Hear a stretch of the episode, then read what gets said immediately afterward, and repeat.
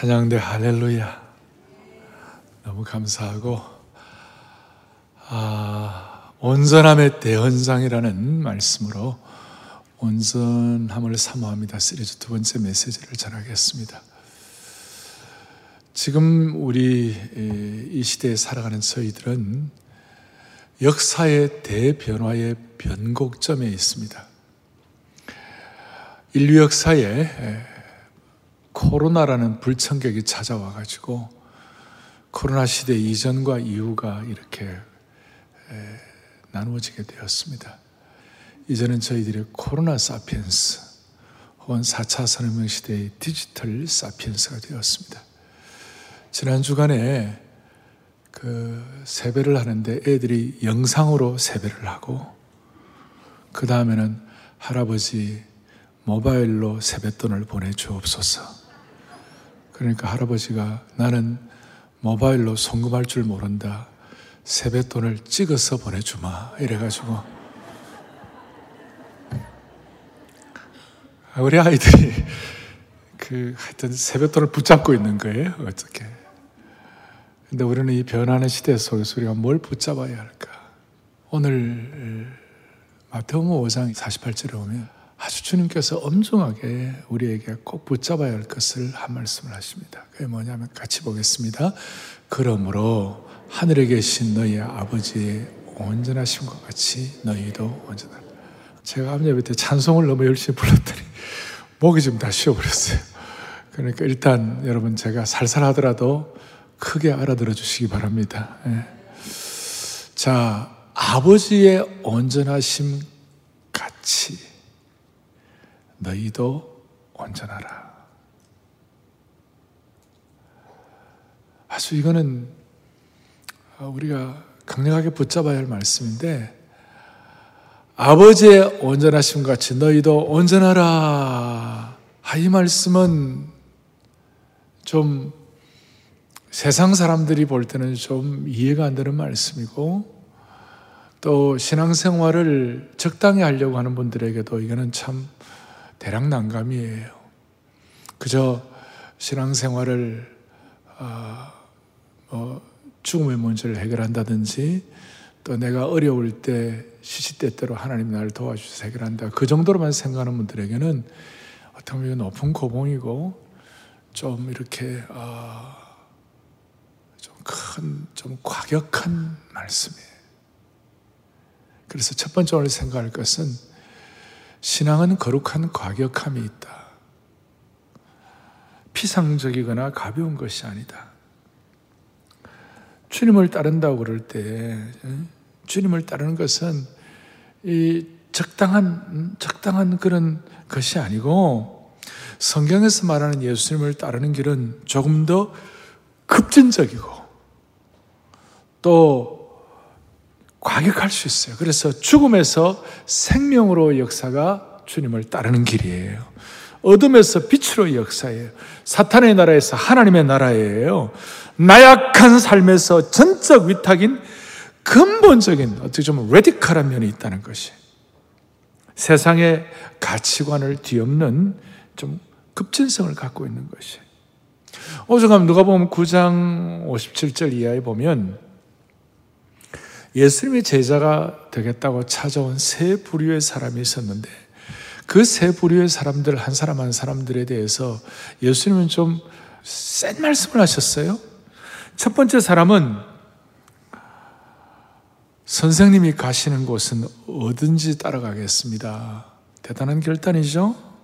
거기에 대해서 예수님의 반응은, 그래, 너 생각 잘했다, 나와 따르자, 그런 말씀한 게 아니고, 여우도 굴이 있고 공중의 새도 집이 있으나 인자는 머리 둘 곳도 없다. 너 나 따르려면 안전한 삶이 보장되지 않을 수도 있다. 두 번째 사람은, 방금 세상을 따른 아버지 장례 치르고 예수님을 따르겠다고, 장례 좀 치르고 따르겠다고 그러나 예수님은 그 사람을 칭찬하기는커녕 뭐라고 그러냐, 죽은 사람을 장사하는 건 다른 사람에게 맡기고 너는 하나님 나라를 전파하라. 어떻게 보면 좀 냉정하실 정도로 그렇게 말씀하시는 거예요. 세 번째 사람은 예수님을 따르고 싶지만 먼저 가족들과 좀 작별 인사하고 예수님 따르겠다. 그러니까 예수님 뭐라고 말씀하시는가 하면 쟁기를 잡고 뒤를 돌아보는 자는 하나님 나라 합당하지 않다. 이런 차원에서 예수님을 따르는 길은 피상적이고도 적당한 것이 아니고 예수님을 따르는 참된 제자의 길, 온전한 제자의 길은 뭐냐면 첫째, 안전한 집을 떠나는 모험의 길이요. 두 번째, 세상의 가치를 뒤엎는 전복하는 길이며 세 번째, 목숨까지 내어놓아야 하는 순교자의 길. 이거 정도에 되는 대단한 거예요. 예수님 따르는 것은 적당한 것이 아니라 본질적으로는 급진적인 변화가 있다는 것이죠. 과격하다. 이걸 한 번에 정리한 구절이 누가복음 14장 26절과 33절인데 누구든지 내게로 오는 사람은 자기 아버지나 어머니나 아내나 자식이나 형제 자매뿐 아니라 심지어 자기 목숨까지도 미워하지 않으면 내 제자가 될 수 없다. 33절 이와 같이 너희 가운데 누구라도 자기 소유를 다 버리지 않으면 내 제자가 될 수 없다. 심지어 가족들을 미워해야 한다. 사실은 이 내용은 주님을 올바로 따르겠다고 주님에 대한 우선순위, 사랑의 우선순위가 바로 돼야 가족들이나 자녀들도 제대로 사랑할 수 있다는 그런 내용들이 깊이 포함되어 있긴 하지만 그러나 일단은 이건 너무나 우리에게 좀 쉽지 않은 버거운 과격한 말씀이에요. 그래서 이것이 그 당시의 문화와는 너무 달랐기 때문에 예수님 당시의 바리새인과 서기관들이 이 예수님의 가르침에 대해서 반대하고 저항하고 격렬하게 공격하고 그렇게 했어요. 그러니까 일종의 문화 충격이 온 거예요. 따라서 오늘 예수님의 온전하심 같이 너희도 온전하라는 예수님의 메시지는 이 세상의 가치관의 틀로서는 세상의 문화로서는 결코 담을 수 없는 완전히 새로운 것이었기 때문에 바리새인들이 그 당시에 예수님 공격하고 그랬어요. 그것도 못 알아들었어요. 예수님이 바리새인 중에 니고데모 같은 분에게는 너가 거듭나야 한다 그러니까 무슨 말인지 사람이 어떻게 엄마 뱃속에 다시 들어갔다가 나옵니까? 잘 이해가 안 됐어요. 자, 여기 이제 예수님께서 하나님께서 이와 같이 강력하게 과격하게 말씀하신 이유는 이 길이 아니면 우리의 삶의 진정한 보람이라든지 가치라든지 정말 예생에 후회 없이 살아가야 할 만한 그 후회 없을 일이 이 길이 아니면 다른 길이 없다는 것이에요. 조금 더 세게 얘기하면 주님이 얼마나 자신이 있으면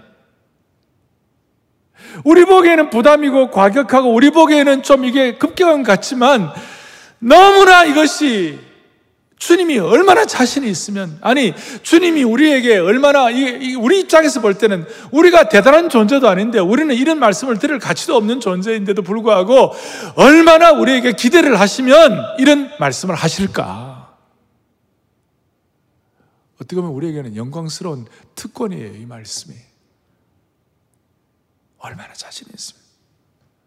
그런데 이 말씀은 당시에 바리새인들이나 그 당시의 입장에서는 문화 충격이었다는 말은 뭐냐면 그 당시의 가치관과 사고의 틀로서는 도저히 이해가 안 된 거예요. 자, 하늘에 계신 너희 아버지의 온전하신 만큼 너희가 온전하라 그렇게 말씀하신 게 아니고 온전하신 같이 너희가 온전하라 그랬어요. 이게 이제 중요한 거예요. 뭐가 아니라? 만큼이 아니라 뭐예요? 가치다. 만큼이란 것은 우리의 실력과 열성과 능력으로 막 도달해야 할 수준이에요. 그런데 가치는 like예요. 주님처럼 한번 되어보고자 하는 우리의 열망을 가지고 주님처럼 닮아가려고 그 영광스러운 특권이라고 생각하고 아 주님이 내가 아무것도 안 해도 불구하고 나를 어떻게 이리 취급하셔가지고 우리로 하여금 예수님처럼 되라고 말씀하시는가. 예수님만큼이 아니라 예수님처럼 되라고 말씀하시는가. 하나님만큼이 아니라 하나님처럼 되라고 말씀하시는가. 그 차이를 여러분들이 아셔야 돼요. 무슨 말인가 하면 만큼이라면 열성을 가지고 따라가고 말씀만큼이라면 당시에 바리새인과 율법교사들을 따라가면 되는 거예요. 그들처럼 하면 되는 거예요. 그들은 열심히 노력하고 막 자기 의를 가지고 최선을 다해서 이렇게 했어요.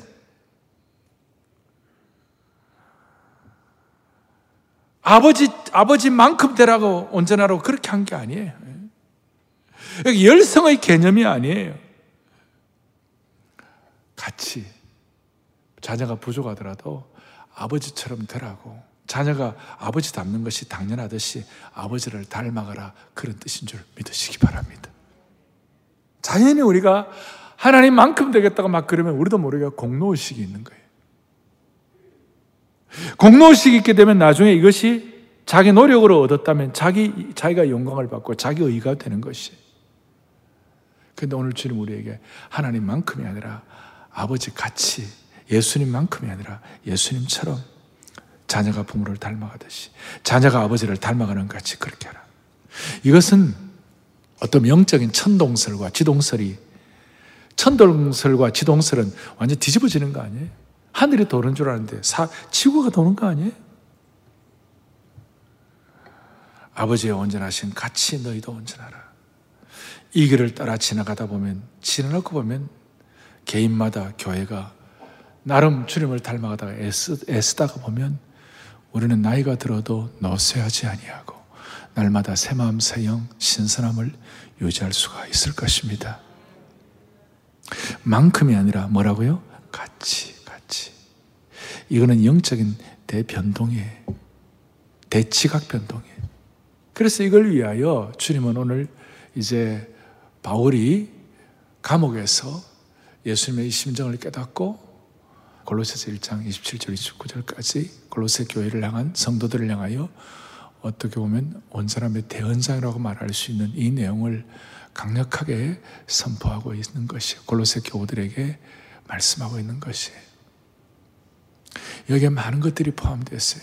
자, 처음에 거룩한 과격함을 가지고 주님 우리에게 요구하시는데 우리 누구 좋으라고가 아니라 우리 좋으라고, 우리 주님 좀 닮아가서 우리의 삶의 유일한 길, 우리의 삶의 유일한 보람, 인생이 허전하지 않아요, 가장 가치 있는 삶을 살라고 세상 사람들이 볼 때는 과격할 정도로 주님처럼 이렇게 말씀하셨는데, 그럼 주님처럼이 뭔가? 두 번째 생각할 것은 뭐냐면, 고대 근동사회의 제자란 말과 예수님 시대 때 사복음서에 나오는 제자란 말이 좀 달랐어요. 그러니까 고대 근동사회의 제자는 제자가 스승을 찾아가는 것이었어요. 스승의 고명한 말을 그 소문을 듣고, 예를 들어서 아리스토텔레스가 위대하다 그러면 그 당시에 알렉산더 대왕의 청년 시절에 포톨로마이오스 같은 친구들과 함께 아리스토텔레스를 찾아갔어요. 근데 그게 바리바리 싸들고 찾아간 거예요. 그게 그 당시에 제자와 스승과의 개념이에요. 오늘 동양도 비슷해요. 그게 그 당시에 바리새적 개념이에요. 그런데 예수님 시대 때 제자의 개념은 뭐냐면, 제자가 스승을 찾아간 것이 아니라 스승이 제자를 찾아간 것이에요. 인간적인 입장에서 이게 아니라 예수님이 제자를 찾아오신 거예요. 그 부족한 초라한 어부를 찾아오신 것이에요. 그 세관에 앉아가지고 물질의 노예가 되어 살고 있던 마태를 찾아오신 것이에요. 완전히 당시에 이 제자와 스승과의 개념을 판을 뒤집는 상황이었어요. 근데 이걸 그 당시 고대 근동사회의 사람들이 이해를 못하는 거예요. 그래서 27절에 보면 뭐라고 나오냐면, 27절에 하나님이 그들로 하여금 이 비밀의 영광이 이방인 가운데 얼마나 풍성한지를 알게 하려 하십니다. 그러니까 오늘 크게 말하면 저희들은 유대인들이 아니라 저희들은 이방인의 입장에 있어요. 우리가 이방인들의 입장에서 당시에 제자를 찾아간 예수님의 그 스승과 제자의 개념을 이해하기 위하여 서신서에는 제자라는 말이 온전한 자로 바뀌게 된 것이에요. 이해가 되십니까? 스승이 제자를 찾아간 이 예수님의 안타까운 심정. 물론 그 제자들은 예루살렘의 석학들이라는 지성인들과는 달랐어요. 순수했어요. 그리고 이 하나님이 시각을 열어주면 눈이 열리는 그런 마음의 준비는 되어 있었지만, 어쨌든 간에 하여튼 주님이, 스승이 제자를 찾아간 이것을 서신서에서는 온전한 자라는 말로 바뀌어져 있는 것이에요. 주님이 우리를 찾아오신 것을 찬양하는 것이에요. 그래서 이 온전한 자가, 이 온전한 자에 대해서 말씀하기를 구체적으로 앞에 22절에 스승이 제자를 찾아오는 이 온전한 자를 어떻게 말씀하고 있는가? 이 온전한 자는 22절에 너희를 거룩하고 흠없고 책망할 것이 없는 자로 그 앞에 세우고자 했다. 오늘 이 예배에 참석하신 여러분들, 그리고 중계로 듣는 모든 분들을 하나님은 거룩하고 흠없고 책망할 것이 없는 자로 설 수 있도록 은혜 주시기를 바랍니다. 참 이게 정말 이게 참 어려운 얘기예요. 거룩하다는 말은 하나님 앞에서 거룩을 말하는 거예요. 사람 앞에서가 아니라, 흠없다는 것은 자기 자신이 스스로 판단할 때 흠없는 거예요. 책망할 것은 세상 사람들 앞에서 책망할 것이 없는 거예요. 그러니까 하나님 앞에서, 자기 자신 앞에서, 사람들 앞에서 온전한 자로 세워지게 하여 주십시오. 이렇게 이제 주님께서 말씀하시고, 그렇게 되기 위하여 주님 우리를 찾아오신 것이에요. 그러면 세 번째로 그 온전하다는 말이 뭔가, 제가 지난주에 텔레오스에 대한 말씀을 좀 드렸는데, 오늘은 조금 더 들어가가지고 이 텔레오스라는 헬라어는 어떤 목적을 완성시켜준다, 그런 뜻인데, 조금 더 이걸 우리식으로 표현하면 부족한 부분이 없도록 보완하신다. 주님이 오늘 우리로 하여금 온전케 하시도록, 온전하게 되라, 온전케 되라는 그 말은, 예수님처럼 온전케 되라는 그 말은 너희들의 부족한 부분이 주님을 통하여 채움받아라, 그 뜻이에요.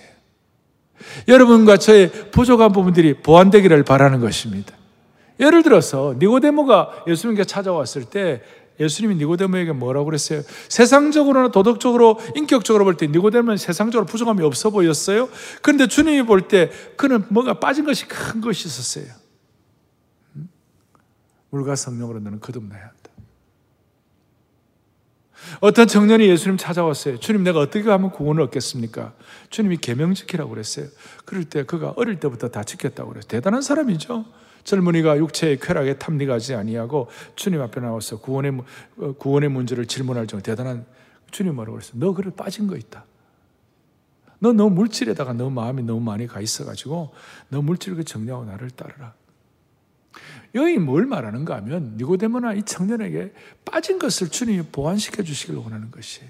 그게 온전한 자라는 말을 할 때에 우리의 부족한 부분을 보완시키는 것. 그래서 어떤 목적을 위하여, 주님을 닮아가는 걸 위하여 더 우리를, 더 그것이 완성될 수 있도록 부족한 부분을 보완시켜 주시는 주님을 찬양합니다. 그러니까 온전하다라는 것은 우리가 완벽하게 될 수 있나요? 만큼이 아니에요. 처럼인데, 대신 주님은 오늘도 우리로 하여금 이 길이 아니면 다른 길이 없기 때문에 좀 과격하게 보이더라도 우리의 부족한 부분을 보완하시는 주님을 찬양하는 것입니다.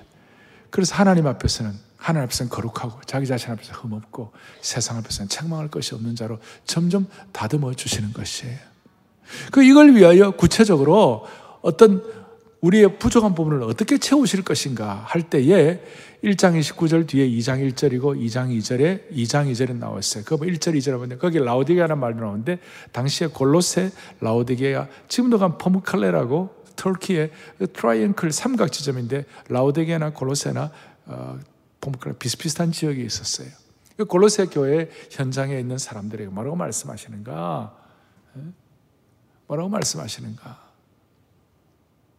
너희들의 부족한 부분이 어떻게 채워지면 어떻게 채울 수 있는가?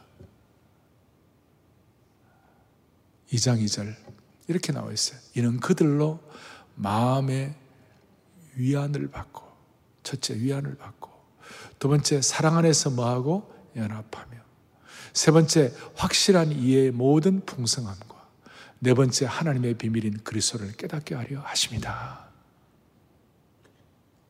이 네 가지가 우리의 부족한 부분을 보완시켜 주는 거예요. 여러분, 주님만이 주시는 위안과 은혜가 여러분들에게 있기를 바랍니다. 그리고 동시에 이 은혜를 받은 성도들이 서로서로를 격려하는 것이, 영적 격려를 주고받는 거예요. 동정이 아니라 영적 격려를 주고받는 거예요. 그래서 서로 위로를 받는 거예요. 여러분, 서로 만났을 때 거룩한 격려와 위로가 서로에게 있기를 바랍니다. 주일날 이렇게 왔을 때 진짜 격려와 위로를 주고받아야 돼요. 무슨 아부하라 그런 뜻이 아니에요. 그럴 때 우리의 부족한 부분이 보완되는 것이에요. 두 번째는 뭐라고 그랬어요? 연합이라고 그랬어요. 연합이에요. 어떤 사람은 가는 곳마다 연합이 아니라 깨어지는 곳이 있어요.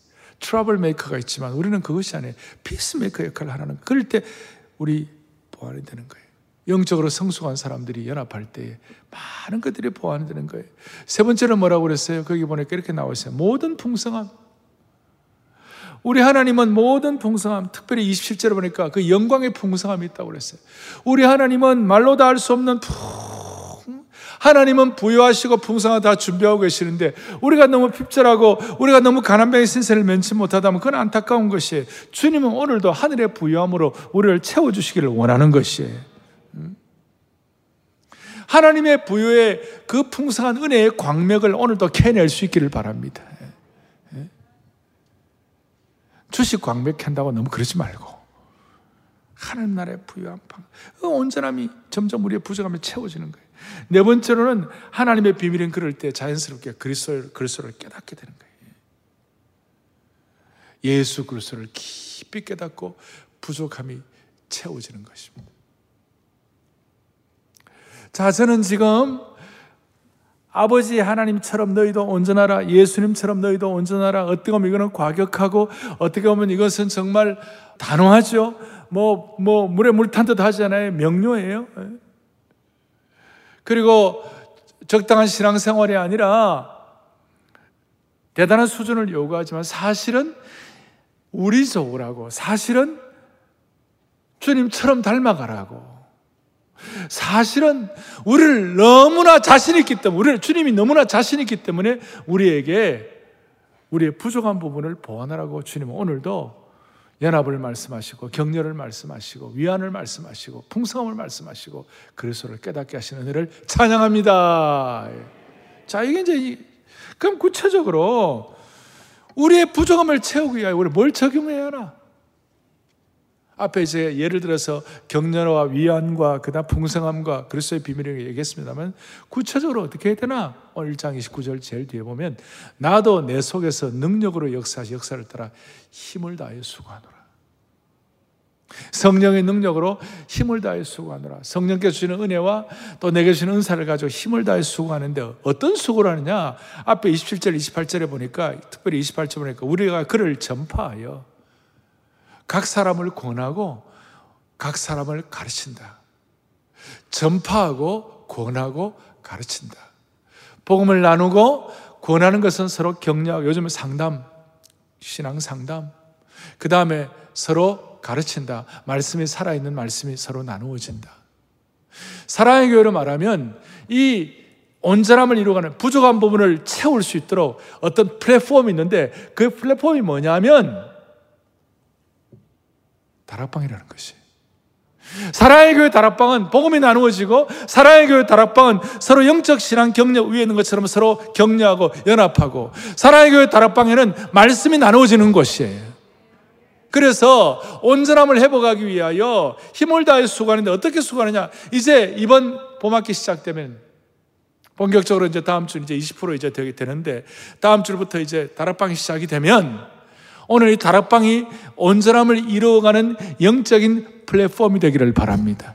우리의 부족한 부분이 채워지는 그런 장소가 되기를 바라는 것이에요. 그러니까 우리 순장님들은 이런 면에 있어서 대단한 사명을 가진 것이에요. 순장님이 누구보다도 예수님처럼 되고 예수님처럼 사는, 주님처럼 되겠다는 갈망이 있어야 되는 것이에요. 갈망이. 그리고 이 일을 위하여, 플랫폼이 다락방이라면 이 일을 위하여 함께 누가, 어떤 사람들이 수고하는가, 그 함께 수고하는 구성원이 뭔가, 함께 수고하는 동지가 누구인가, 세 이름이 나와 있어요. 나도 내 속에서 능력으로 역사한 힘을 따라 수고하노라. 나도 할 때 나는 바울을 말하는 거예요. 그 바울은 지도자를 말하는 것이에요. 또 28절을 우리가 각 사람을, 그래서 우리라는 것은 바울과 실라와 디모데와 뭐 이런 동력자들, 바울의 동력자들, 우리는 말하는 평신도 지도자들, 각 사람은 여기에 속한 모든 분들 한 분 모두 나도는 교회 지도자, 바울과 지도자라고 그랬습니다. 지도자는 교회의 심장입니다. 지도자가 약해지면 교회가 약해지는 것입니다. 지도자가 살아있으면 교회가 살아있는 것입니다. 나라도 마찬가지입니다. 그래서 우리는 지도자의 복을 달라고 기도하는 것이에요. 온전함을 이루어가기 위하여, 예수님처럼 되기 위하여 지도자가 하나님 앞에 온전하게 쓰임받아야 되는 것이에요. 지도자, 우리는 교회, 우리로 말해서 순장님들, 교회 평신도 지도자들, 교회 중직자들 다 포함되는 거예요. 각 사람은 한 사람 한 사람 모두가 다 포함되는 것이에요. 이 온전함을 추구하기 위하여, 예수님처럼 살기 위하여 하나님은 우리에게 다락방이라는 플랫폼도 주시고 그걸 위하여 함께 수고하게 하는데, 지도자, 교회 중직자, 교회 각 성도들이 모두가 다 이 일을 위하여 같은 마음을 가지고 공동의 목표를 향하여 달려가게 되는 것입니다. 오늘 이 은혜가 있기를 바랍니다. 함께 하시기를 바랍니다. 자, 모든 교회는, 모든 성도는 세 가지가 균형을 이루어야 됩니다. 하나는 개인 큐티, 주님과의 교제. 그 다음 다락방을 통한 소그룹. 세 번째는 우리 함께 모이는 주일 예배. 나름 온전하게 바로 가려면 이 삼각대처럼, 소태 세 발처럼 개인 영성과, 그 다음에 소그룹 다락방의 영성과, 그 다음 예배의 영성, 이 세 가지가 같이 가야 하나님이 은혜를 베풀어 주시는 것이에요. 이 세 부류가 서로가 이 은혜의 사각지대가 없이 서로가 다 콜라보, 연합 전선을 형성을 해야 되는 것이. 오늘 온전함의 대언장 속에는 이런 내용이 담겨 있는 것이에요. 그리고 지도자라 그러면 저만 지도력을 갖고 있는 것이 아니고, 또 저도 구성원이 될 수가 있고, 저도 공동체 일원이 될 수가 있고, 동시에 우리 성도들도 지도자가 될 수가 있고, 모두가 다 서로 연계가 되어 있는 것이에요. 아멘. 모두가 다 이 복합적인 어떤 그런 역할인 것이에요. 모든 성도들은 개인 영성, 그 다음 소그룹의 영성, 다락방 영성, 그 다음 모두가 함께 모인 예배의 영성, 이거 잘 좋아해가지고 하나님께 큰 영광 올려드리기를 원합니다. 이제 오늘 마지막으로 제일 중요한 것을 말씀을 드리겠습니다. 저는 저의 생애를 통해서 쭉 돌이켜보면 예수님만큼은 우리는 아니지만 예수님처럼 되고자 했던, 그 주님처럼 닮아가고자 했던, 가장 순수하고 가장 마음을 집중했던 그런 시기에 제가 있었던 은혜 중에 하나가 암송이었고, 그 암송이 우리 지금 매주 토요 비전 새벽 예배 때마다 70도 구절 우리가 암송을 계속하면서 주님을 닮아가려고 노력하고 있는 줄로 확신합니다. 그런데 그때 우리에게는 소위 제자들 헌장이라고 있었어요. 그 헌장이 좀 약간 과격한 헌장이었어요. 근데 그런 헌장들이 그 시대에 한결같이 있잖아요. 쭉 삶을 집중하게 만들어줬어요. 매주일마다 그 헌장을 읽고 그 헌장을 갖다가 선언을 하고 선포를 하고 그렇게 했어요. 그래서 매주일마다 은혜를 주셨어요. 그래서 오늘 제가 사랑의 교회가 온전함을 사모합니다 시리즈를 하면서 앞으로 6개월 동안 계속해서 매주마다 반복해야 할 헌장을 하나 여러분들과 같이 나누겠습니다. 어떻습니까? 그래서 온전한 제자들 헌장, 지금 이 시기에 맞게 우리는 땅끝까지, 이 세상 끝날까지 예수 그리스도의 온전한 제자들이다. 이 첫 번째 대선언이에요. 땅끝까지라는 말은 공간의 제한을 받지 아니하고, 이 세상 끝날까지라는 말은 시간의 제한을 받지 아니하고, 시간과 공간을 초월해서 우리는 예수님의 온전한 제자들이다.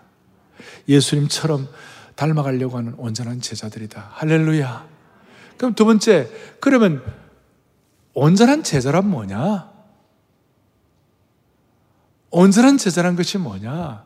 온전한 제자란 것은 예수님의 온전한 희생에 감사하여, 예수님의 완벽한 희생에 감사하여 예수님처럼 되고, 오늘만큼이 아니라 예수님처럼 되고 예수님처럼 사는 예수 그리스도의 특성을 지닌 성도를 말한다.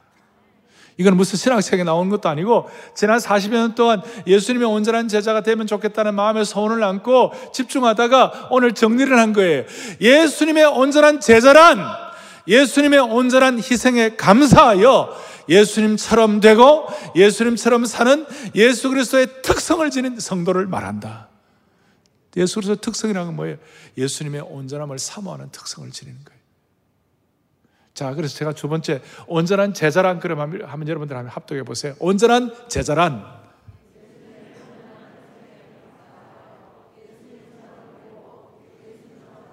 예수 그리스도의 특성을 지닌 성도를 말한다. 예수 그리스도의 어떤 특성? 예수님의 온전함을 사모하는 특성을 지닌 성도들을 말한다. 제자 훈련하고 주님을 닮아가려고 막 고민하다가 나온 용어들이에요. 그러면 세 번째, 온전한 제자의 태도가 뭐냐? 제자에 대한 정의를 했다면 그럼 태도가 뭐냐?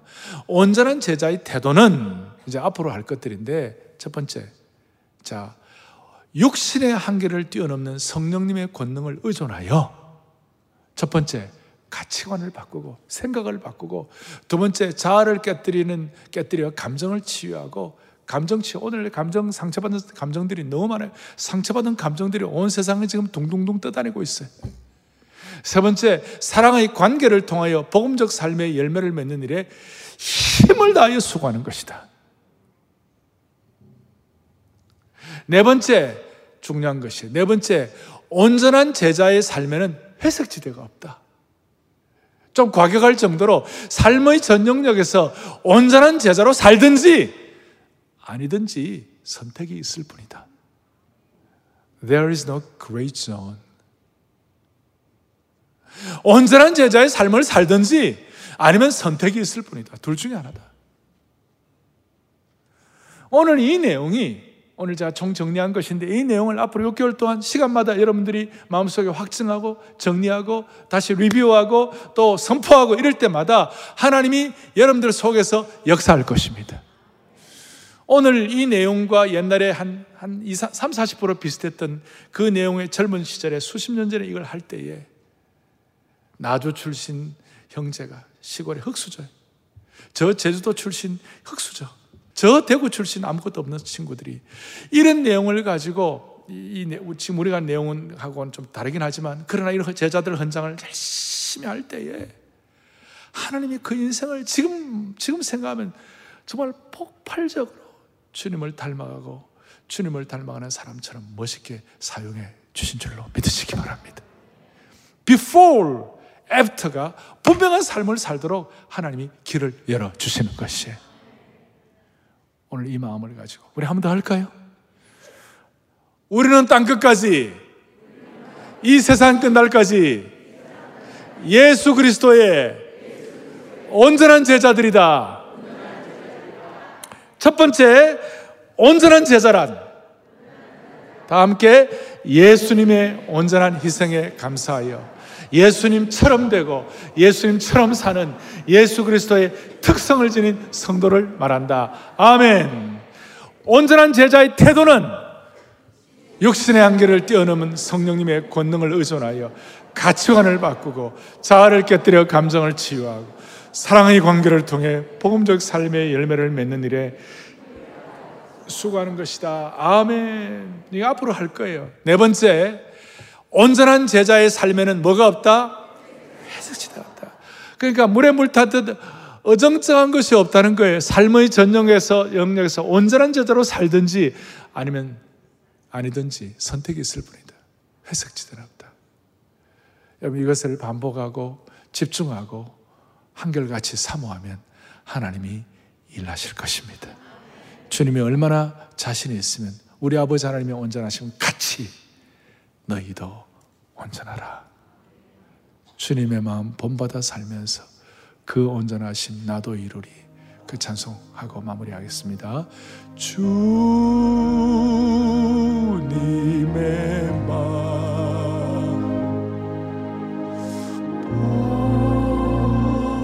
본받아 살 그 온전하심 나도 이루리. 가는 길 거칠고 마여도 가는 길 거칠고 내 맘에 불평이 없어지는 십자가 고난을 이겨내신 주님의 마음 본받으리라.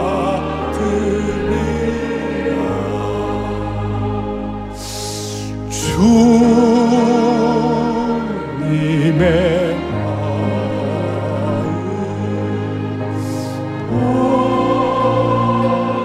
바다 살려 그 온전하심, 그 온전하심 나도 이루리. 그 온전하심, 그 온전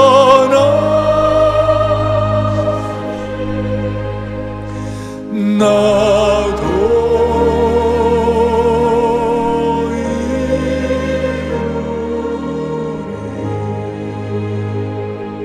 가슴에 손을 얹겠습니다. 자비로우신 하나님 아버지,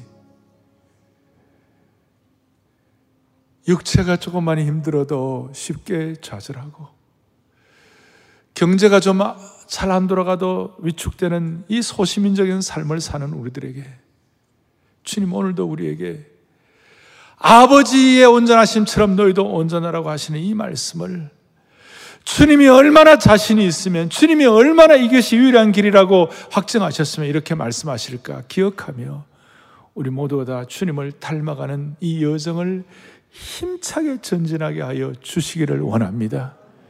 온전함의 대헌장을 날마다 사명의 헌장으로, 사랑의 헌장으로 받아서 우리에게 적용하고 이 헌장을 민족의 심장에다가 심는 저희들로 삼아 주시옵소서.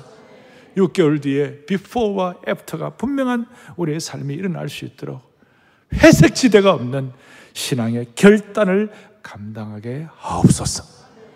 우리 주 예수 그리스도를 받들어 간절히 기도 올리옵나이다. 아멘.